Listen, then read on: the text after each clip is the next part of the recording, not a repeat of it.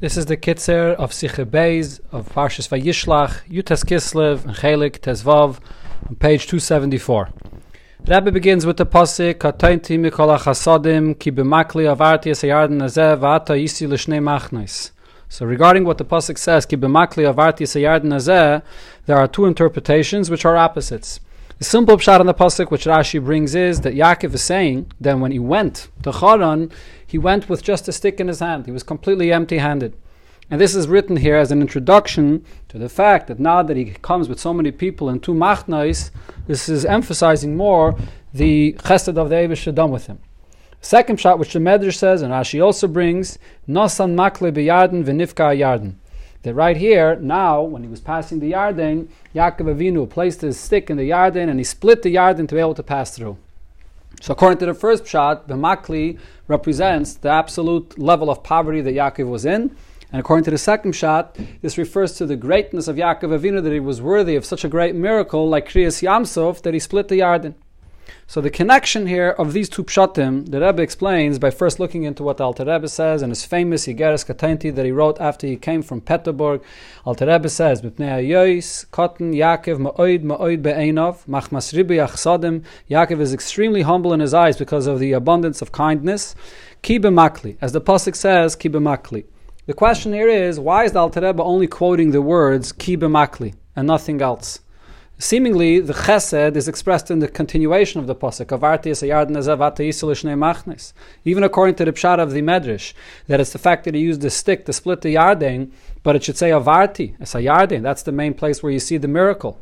And Al Rebbe here says b'makli chulu, not v'chulu, which means that the continuation of the pasuk is irrelevant for pointing out the Ribbi Achsadim.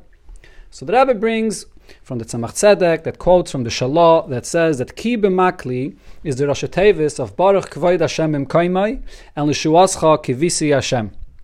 And the Tzemach Tzedek connects this to what Alter Rebbe explains in Torah Er regarding what it says, Mishpat utstoke biyakev ata sisa, that there are two levels, there's stoke and mishpat. And these two levels are connected to Baruch Kvoid Hashem im Kaimai and Lishuascha Kivisi Hashem.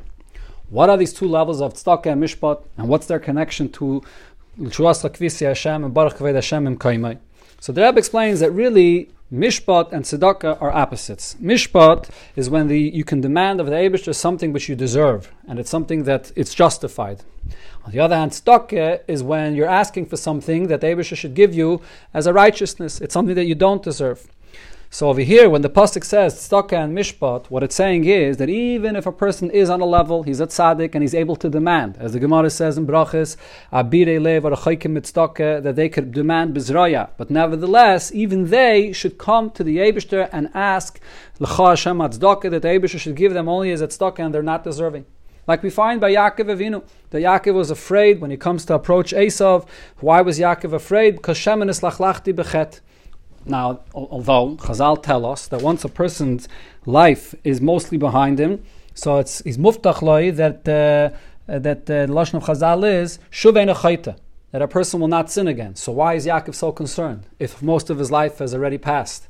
The answer is when a person is assessing himself and his Aveda is based on his Mitzias and who he is, so then you can come to such a conclusion that he's reached a level of perfection. However, by a person that's with absolute bittul and he's not a Mitzias for himself at all, so then he will always feel inadequate. He'll always feel that he could do more, that he's lacking. And therefore, even a person that really is on a level that he could demand with mishpat, but nevertheless, he feels like that he is lacking, and therefore he only demands or he only begs with a level of tzedakah. That's why it says here tzedakah even in a case where there's mishpat. However, according to this, why is it relevant to mention the union of mishpat? Seemingly, the main thing is that a person should have that bittul to always demand with tzedakah, not mishpat. Point is, no, there's a bigger mila when a person is in a situation where he is justified to demand, and nevertheless he only asks for it than a person that is asking out of tzedakah because he really is in a situation where he's not deserving. And the Rebbe explains as follows: Someone that's in a situation that he's not deserving, he's really in a low place, or truly, or in his imagination. So then, the fact that he comes with bittul is, in the end of the day, based on who he is, because he is in this low place, and therefore he has that bittul, and he comes and asks in this way. Is not it's not a, a person that absolutely is expressing full bittul here. On the other hand, a person that has a shlemus, he comes with a mishpat, meaning he is justified. He could demand based on the perfection that he has reached, and nevertheless he drops that and he comes and asks the Abishta only from tzedakah. This is the true bittel where a person is putting all calculations and assessments aside, putting his whole entity aside, and he's turn, turning to the Abishta with absolute bittel. So when you have mishpat, and nevertheless you come and ask with tzedakah, that expresses the true bittul, which brings a person to the Abisha to give him in a manner of chesed, which is bleak vol, more than what the Abisha gives a person usually with tzedakah alone. Tzedakah also brings a, a big ashpa to the person, but over there it's only according to the needs of the person of what he was accustomed to. So therefore, coming back over here, to the, the two psukim of the Shuascha Kivisi Hashem and Baruch Kaved Hashem Im Kaimai, the Shuascha Kivisi Hashem refers to an individual that is in a place where he's low and he doesn't have for himself. He's truly poor, and or in his imagination he's poor, and therefore he's hoping to Hashem. So this is a tremendous level of bittul. However, this is not the full bittul where a person is fully dropping and putting aside his mitzias. Because in the end of the day, this bittul is based on the condition of who he is.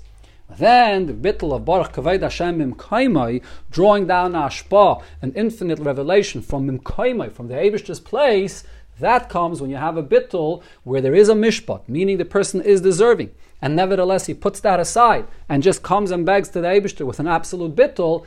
This is a bittul that's higher than any cheshbainis, and that brings down a much greater level of ashpa that's bli gvol mimekaimai. And that's what hinted, what, what's hinted over here in these words, ki b'makli. Ki b'makli, which is the Rosh Tevis of the Shuascha Kivisi Hashem and Baruch Kved Hashem im Kaimai, refers to the fact that Yaakov Avinu was on such a level of bittul that not only was he hoping to the Abishter because he was in a place where he was not deserving, but even if he was deserving and he was perfect, and yet he hoped to the Abishter and he turned to the Abishter with an absolute level of bittul, putting aside what he deserved, that's the the, the Baruch Kavod Hashem in Kaimai that brought Yaakov to be cotton b'ma'oid ma'oid to the absolute bittul, and this is really also the idea of what Chazal say that Yaakov was afraid nidma be'enov shachata that it appeared to him that he sinned. So the deeper pshat in this is that when you come to such a level of the mokim, of the true greatness of the Eibishter, the person's actions are com- completely insignificant. Nothing is taifis mokim, and a person is always lacking. And therefore, nidba mein of shachata is the condition that he felt in. On this level, his mitzias is completely not taifis mokim. That's the level that Yaakov reached to. According to this, we understand that the two interpretations of Kibimakli Avarti Sayarden, referring to the ultimate poverty of Yaakov Avinu, and on the other hand, referring to the ultimate height of Yaakov Avinu's level, that it was worthy for the Yarden to be split with the Makal, goes hand in hand. Because the point over here is that on one hand, Yaakov Avinu is on a very high level and he could demand with mishpat ashpa from the Eibishter. But at the same time, he feels like kibamakli, that I have nothing. I'm totally poor and I'm coming to Hashem and just begging that the Eibishter should be righteous with me. It's the combination of these two that expresses the ultimate bittul out of any cheshbainis that Yaakov Avinu reached and this is the Mishpat Utztake B'Yakiv Ata Sisa, and ultimately this brought the fulfillment of his tefillah that he asked for. Hatzileni no Vata Marta and Vesamti Ezaracha Kechoylayam Asher Lo So the Hira from all of this is that this concept of Mishpat, to demand from the Abishter with justice that we're deserving is something really that applies to every single Yid. Because really, every single Yid are all B'nai Malachamim. And as the Frierdiker Rebbe said, for a Yid, even the slightest work is considered to be Avedis Perech, like difficult labor. A Yid should be treated in the ut- utmost treatment like a, like a prince. And therefore, a Yid deserves Kol Hayin Alma, the greatest treasures of the world, Chaim. And the Rebbe brings an unbelievable thing that Alter Rebbe says in Torah Er regarding Nebuchadnezzar, where the Gemara says that because he took three steps for the Abish's honor, so therefore the Abish gave him three generations of kingdom. How much more so every single Yid is it, it definitely was Machabe the Abish to this extent. So Kol Tov Olam Haza He's deserving for to have all the abundance of good in the entire world.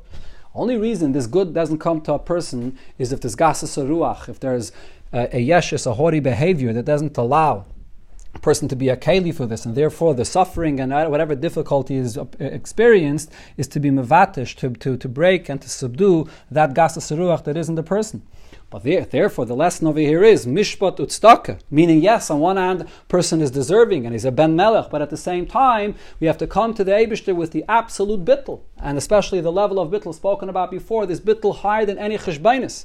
And then through bittul, you open up all the channels that a person will experience hatzlacha, lamayla mekom medidav agbala, bebane chaye umezayne reviche, and he is able to live in this world without any dvarim abavalvalim, to sit yeshiv b'shal v'selamazah. And this is something that we saw by the Alter Rebbe himself as well.